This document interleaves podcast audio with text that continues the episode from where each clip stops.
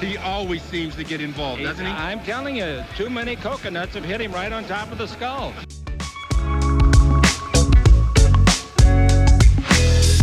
Well, I think uh, Anthony will be a great acquisition. He can do it all. Avery, whose show is this?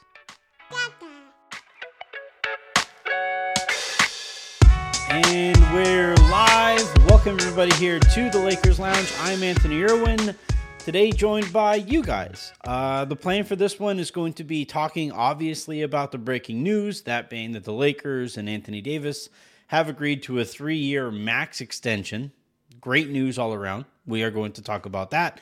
And then uh, as we get closer to the end of the show, we will squeeze in some of your questions about it. So uh, get those questions here in uh, the comments of the YouTube channel and make sure you guys are subscribed on YouTube, right? It's right there wherever wherever it shows up. Uh, hit that subscribe button and uh, yeah, let's let's let's talk this out. So Adrian Wojnarowski of ESPN broke the news initially that the Lakers uh, and Anthony Davis have agreed to that three-year, $186 million extension. It is the most money uh, that any NBA player will have made per year ever. Uh, and it kind of makes sense for, for everybody involved. The uh, $62 million. it's a lot of money. Now, uh, I would imagine it's probably going to be in like the 58 million dollar range at the beginning of the contract and then escalate from there so the last final year of his deal will be you know the the, the big one but we'll also kind of see uh, what what the structure is as we learn more about it but um, yeah I, I think I know that people are going to be a little nervous about paying Anthony Davis through to 2028 because of some of the injury concerns. Uh, I I would say to those people that you you don't really have much alternative here. The other part of this too is that uh, you know AD and and uh, the Lakers. Uh, it, it's just good to see that this happened as quickly as it did. Like that that was my first takeaway. Today is the first day that he could sign this extension, that the Lakers could offer this extension, and it got done right away. Uh, and and it's just good to see that, at least in this regard. Now it's easy to be on the same page with an organization that wants to pay you that kind of money, uh, but but still, at the end of the day, it is good to see that the Lakers and Anthony Davis were able to come to this uh, agreement as quickly as they did, and uh, you know, as as Woj writes here for uh, ESPN, uh, from now through to 2028, the Lakers will have paid Anthony Davis a total of 270 million dollars. Good God, I needed to be taller. I'm mom, dad. It's on you. Why couldn't you have made me six eight, six nine, seven feet? I know it doesn't help that my mom is five foot nothing and my dad was only six two, but still, come on. Uh, yeah, I, I think my initial thought, like I said, is on the fact that this got done as quickly as it did. Uh, from what I had heard, there was never any doubt about this. There, um, at, I think maybe initially at the very beginning of the off season, there might have been some conversations as far as like how comfortable the Lakers might be tying themselves to Anthony Davis for that far into the future. Uh, but then you see like Jaylen Brown's contract gets done, and and I, I, you know Anthony Davis is still at that point in his career, and will be at that point. You know, will be I think for at least a few more years here, still at that stage where he is going to be. Uh, you know, a a a good enough player that you don't even think about. Like you watch him and you say, like, right, yeah, that, especially when he's healthy, that's a max player. Now, how often he's going to be healthy, that is certainly a question and certainly a concern moving forward. But he isn't unhealthy enough that the Lakers wouldn't wouldn't give him this deal. Uh, I, I, I honestly think some of the injury stuff is somewhat overblown. Uh, he did play, you know, other than the the the pre-scheduled nights that he didn't play on the second night of a back-to-back, and then occasionally, you know, there was the every game AD, every other game AD kind of thing. Uh, that again I thought was kind of overblown, but he is uh, still very much when he is healthy, when he is right, when he is focused, one of the most impactful two way players in, in the NBA. Certainly one of the best, if not the best, defensive presence in the NBA when he has it really going. And, uh, you know, that's the kind of play that you give a max. That's the kind of player that you give max money to. And you don't really uh, worry about it that much. Also, importantly, here, from an asset management standpoint, uh, the longer that this hung over everybody's heads and the longer that this kind of carried out and everybody kind of drug their feet on it, it not to say that it obviously nobody ever drug their feet. It got done within hours of the the, the first moment that this could be offered and agreed to. Uh, but the longer that this went forward, uh, the the more that that doubt kind of creeps in about the relationship that AD and the Lakers have, um, and and also importantly too, if this doesn't get done and he goes into this season potentially able to opt out and become a free agent as soon as next year, all of the momentum that the Lakers made coming off of last year would fly out the window because you would be playing this season with the notion of is AD focused? Is he is he committed to the Lakers? Is he, you know, how long is he going to be a Laker? And uh, that it's good to know that in no way, shape, or form is this something that anybody was ever particularly worried about. Again, um, the last I spoke to anybody about this was maybe a couple days ago in preparation for today. And um, it, you know, the response that I got was, yeah, this is just going to get done. It's a matter of it's not a matter of if, but when, and it'll probably get done pretty quickly.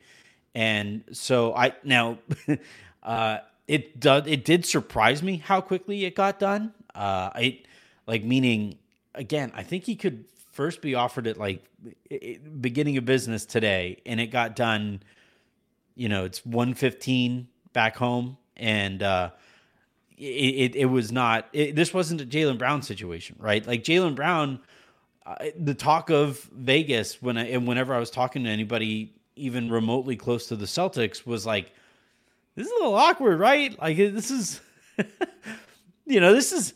Given his quotes, given Jaylen Brown's quotes over the over the, the last season or so about like playing in Boston and being at the center of trade nego or, you know trade rumors and the city of Boston's relationship with with black athletes, uh, you know that got a little awkward right? And and yeah the response was yeah this this this you know i i don't i don't know if i would ever uh call it tenuous the the the negotiations between jaylen and boston but it certainly took quite a while for that to to take place. And he didn't get the player option that i would imagine he was looking for. In this case it, it reminds me of uh you know the way extensions would go down between the Lakers and Kobe, where you knew that he was extension eligible or you knew that he was contract eligible, and uh, I remember uh, one one off season they asked, I believe it was Mitch about it,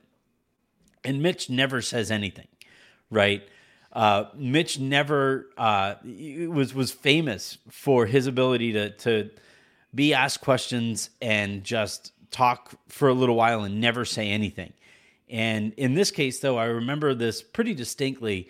They asked Mitch, I forget which uh, offseason it was. It, wasn't the $48 million deal, um, but it was it was like two contracts or so before that when Kobe was in his absolute prime.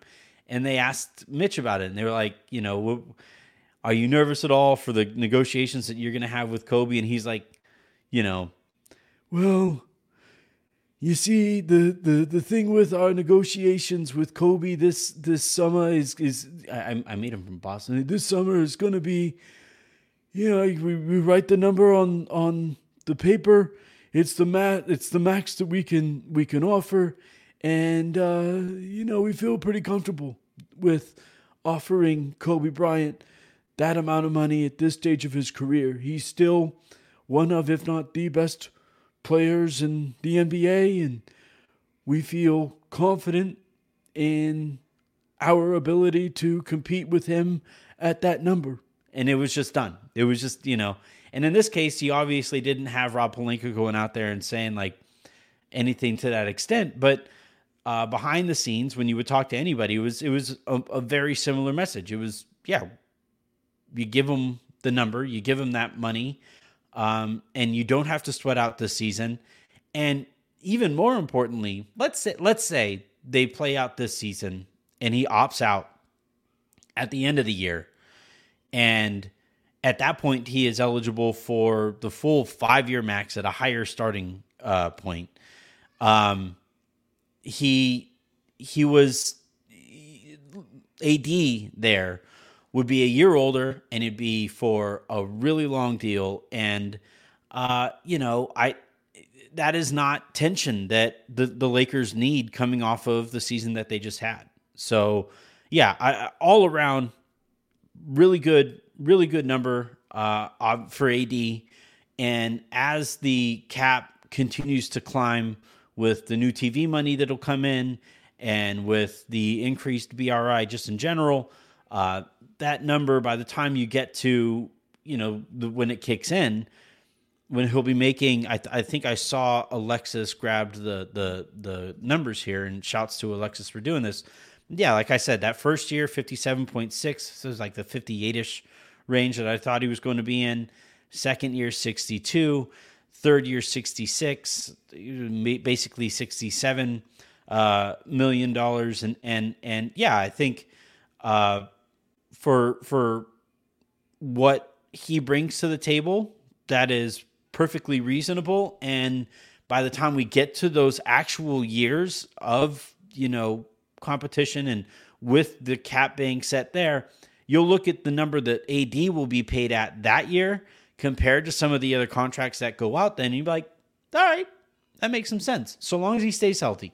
Um, and that's why, you know, I had somebody complaining about me or, or, or, or commenting on the, on, on, um, the feed here that I'm like obsessed with AD's weight. That's not, that's not really the case. I look at it more from the standpoint of like, look, I was just out doing the, the lawn today and, uh, my lawn slopes pretty hard uh, where uh, the back of my yard is you know about 10 15 feet lower than the top of my yard and it's a fairly big yard and and uh, by the time i got done with just the amount that i could do today before my um, batteries ran out because i waited too long to do the yard uh, by the time I was done, my knees were like kind of bugging me a little bit. My my my calves were really burning and stuff. And it's just like, yeah, I need I need to drop some weight.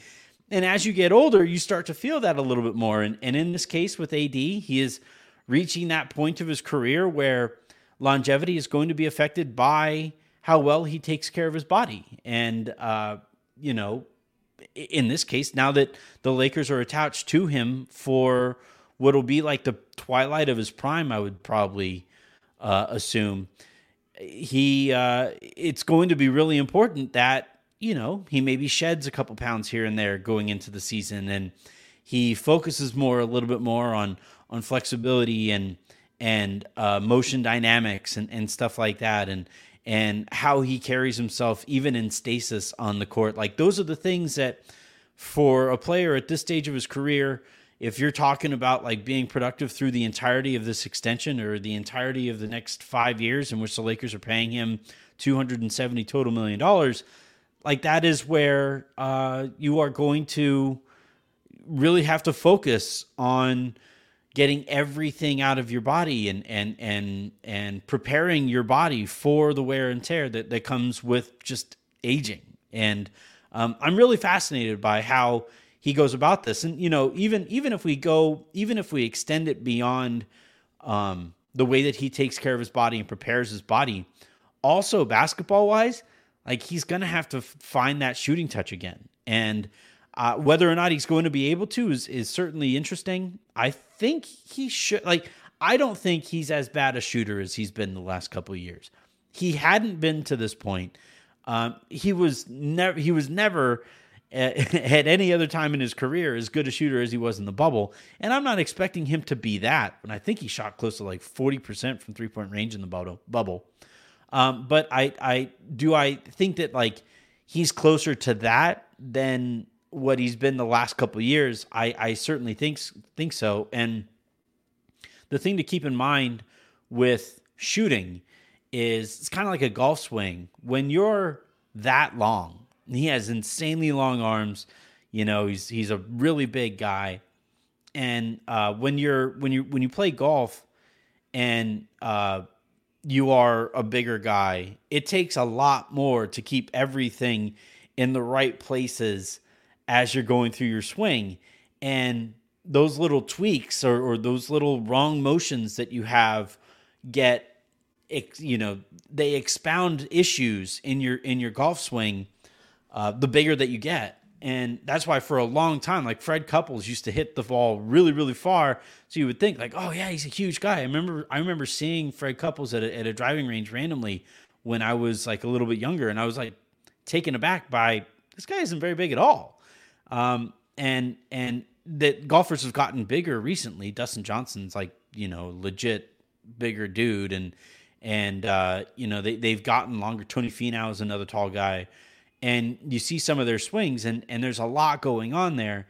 And and I, it re- reminds me of like Brandon Ingram when he was learning how to shoot in the NBA, and Anthony Davis now, where both of those guys have kind of difficult times keeping their elbow tucked in where it needs to be to be a pretty good shooter because there's so much arm going on when when you're when you're uh, shooting.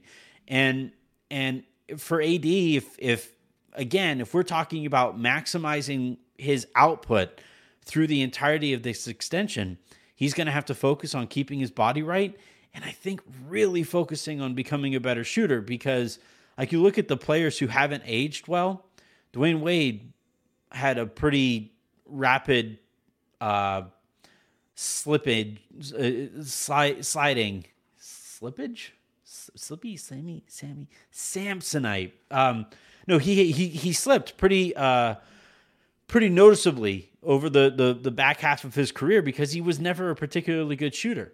Russell Westbrook, right? We saw with the with the Lakers that all of the sli- the the sliding that we saw with him athletically was again expounded by the fact that like he couldn't shoot and and never cared to learn to shoot. And you know, you look at the players who have who have lasted eh, LeBron James being one of them, like the greatest example of of of longevity in, in professional sports ever.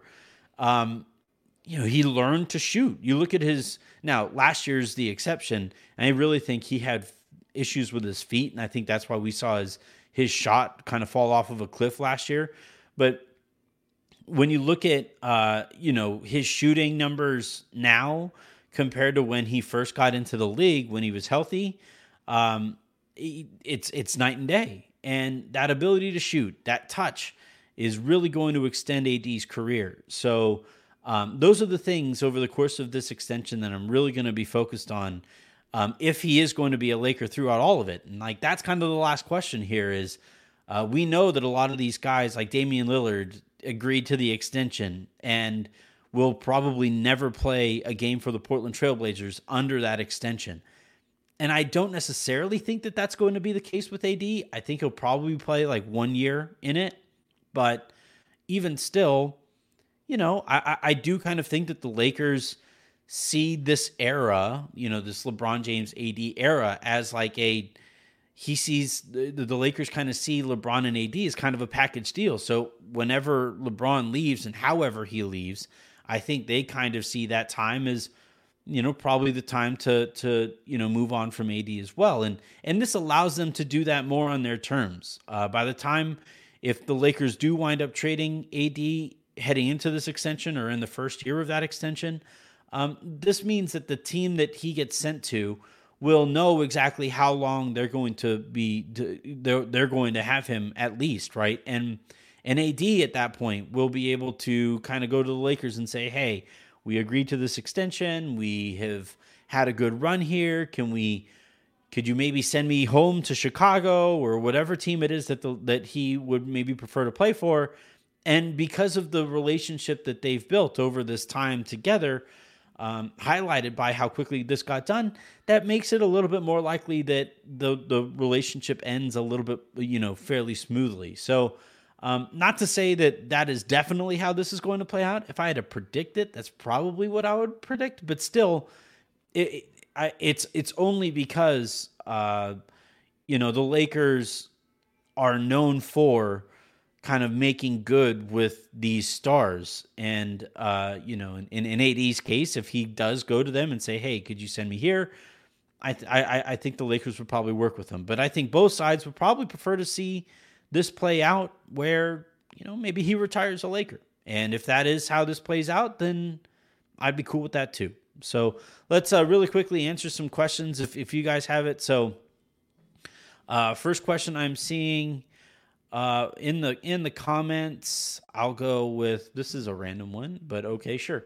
Uh, Andre GNS writes, "Europeans taking are taking over the NBA?" Question mark. Um, I don't know. I just think they're more pervasive than they were a few years back. the The world, and this is because of you know, I had a great podcast actually with Jason Maples on this, uh, and we both talked about how the the NBA has made it a, a conscious effort to improve the status of basketball around the world because they know that they can't compete with the NFL just as like a an American sport. So they expanded across the world and in those countries in those nations where the NBA has really focused on on growing, those countries have gotten better at basketball and and uh, you know you, you look back to the uh, 92 Dream Team, and I, it, Pau Gasol said several times over the course of his career that um, his love for the game began with watching those guys play. And, you know, then Pau plays and has the success that he has.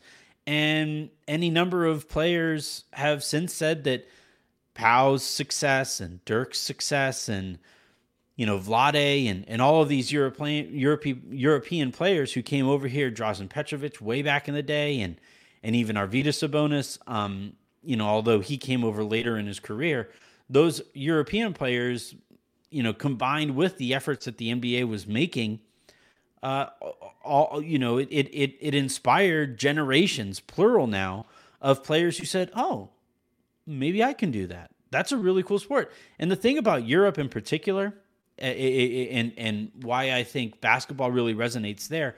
Basketball and soccer have a lot in common, and uh, you know, Kobe would talk about this all the time about you know the notion of runs in soccer and nonverbal communication, and um, you know, I've I've said the story or, or I've I've I've given this anecdote several times over the course of doing these shows, but when I was a kid, I grew up playing. I'm Mexican, like I was like born with a soccer ball and so uh, when when I would go and I would play soccer with you know some of my soccer friends, and then basketball season would come around and we would try to be all all in the same teams, we would actually have an advantage because we had those instincts, those those soccer type instincts to run line and look for the cross and all of that stuff, and and uh, the the give and goes and and and and and, and all of that and and I think in Europe where soccer is this like religious experience, players who you know see basketball and and figured out the connection between soccer and basketball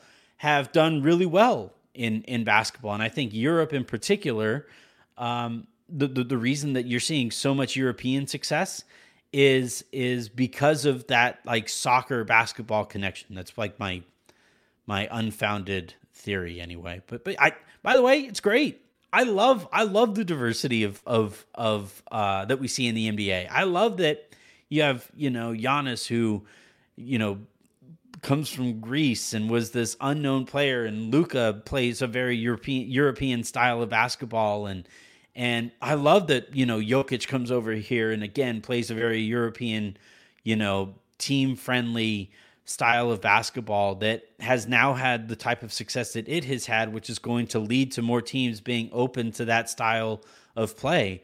And and uh, that's great. Like any any type of like this is you guys hear me talk about diversity all the time. Diversity a diversity of uh, of ideas and backgrounds and uh, ways of thinking. All it does is enhances anything that that uh, it touches. And in this case, basketball is made better by the presences of Europe and eventually China and Africa and and Canada and and and whichever other nations continue to uh, expand within the sport. All right, next question comes from Alexis, uh, who writes. What do you think is going to be the, the ceiling post LBG LBJ era? Um, ceiling. Well, I'll put it this way: the Lakers tried the whole build through the draft, tank, and and and accumulate talent via the draft approach, and obviously uh, didn't really have the patience to see that through, especially once Jeanie took over and they were able to go get LeBron. It hastened the timeline and and it forced them to kind of move off of the you know the the Jim Buss timeline. Um, what we saw though, because of how good the scouting department is, uh, is that all of those guys have gone on to be successful wherever else they they wound up. Right, Julius Randle, Brandon Ingram, both have most improved player awards in their in their uh, recent history. Josh Hart is a big part of the turnaround that we saw in New York. Um, Larry Nance Jr., whenever he was healthy, was a big part of winning wherever he has been too. So, like you see, uh, enough. Lonzo was uh, before he got hurt, one of the most impactful defensive players, and because he was a really good shooter, was like a really cool idea of a three and D point guard who could really, you know, change the way that a team can defend and change the way that teams have to defend Chicago. Fortunately, he got hurt, and we haven't been able to see him carry forward with that with that success. But um, whether it's whether it's building through the draft, which I don't think they'll try to do, or you know trying to acquire a star and supplement that star's talent with draft type players I think that's probably more the path the Lakers are going to go. And you know that's the nice thing of of learning on the fly here with LeBron because I do think there was a there was an experience deficiency with the front office initially um, between Magic and Pelinka.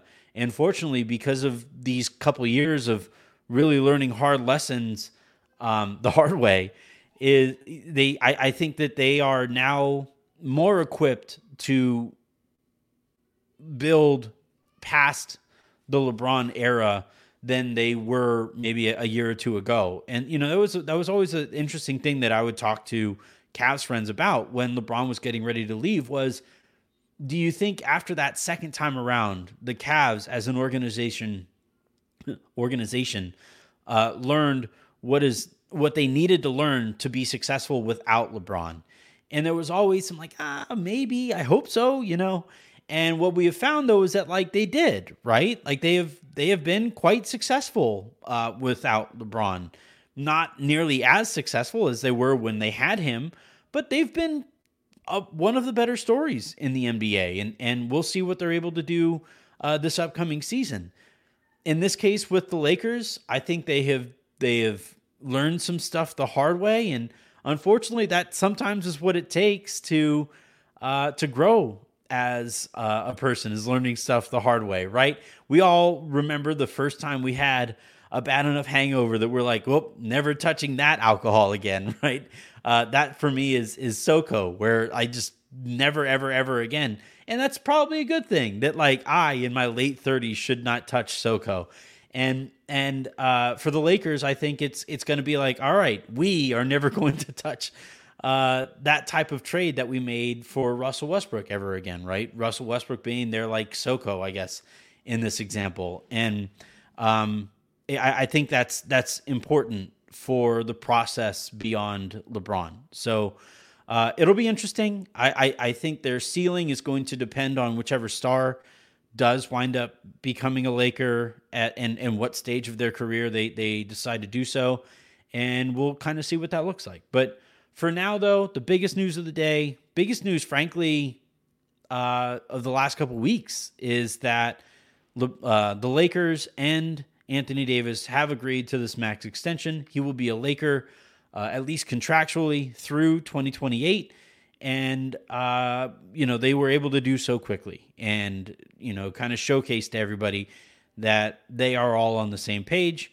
and ready to move forward and build off of last season so that is going to do it here for this episode of a live and emergency uh, Lakers lowdown or Lakers. This is a this is a lounge. I never did a, a swish thing, so uh, this is the that that'll do it though for this emergency and breaking episode of the Lakers Lounge. Thank you everybody for tuning in. Again, hit that subscribe button button if you guys are, are watching on YouTube right now. Uh, hit that subscribe button if you're listening on a podcast. Leave me a five star review to get to over the weekend. Um, I had to take a break from preparing for Avery's uh, birthday party, which is tomorrow. My little girl turns four, so happy birthday, Avery. And we will talk to you guys on Monday.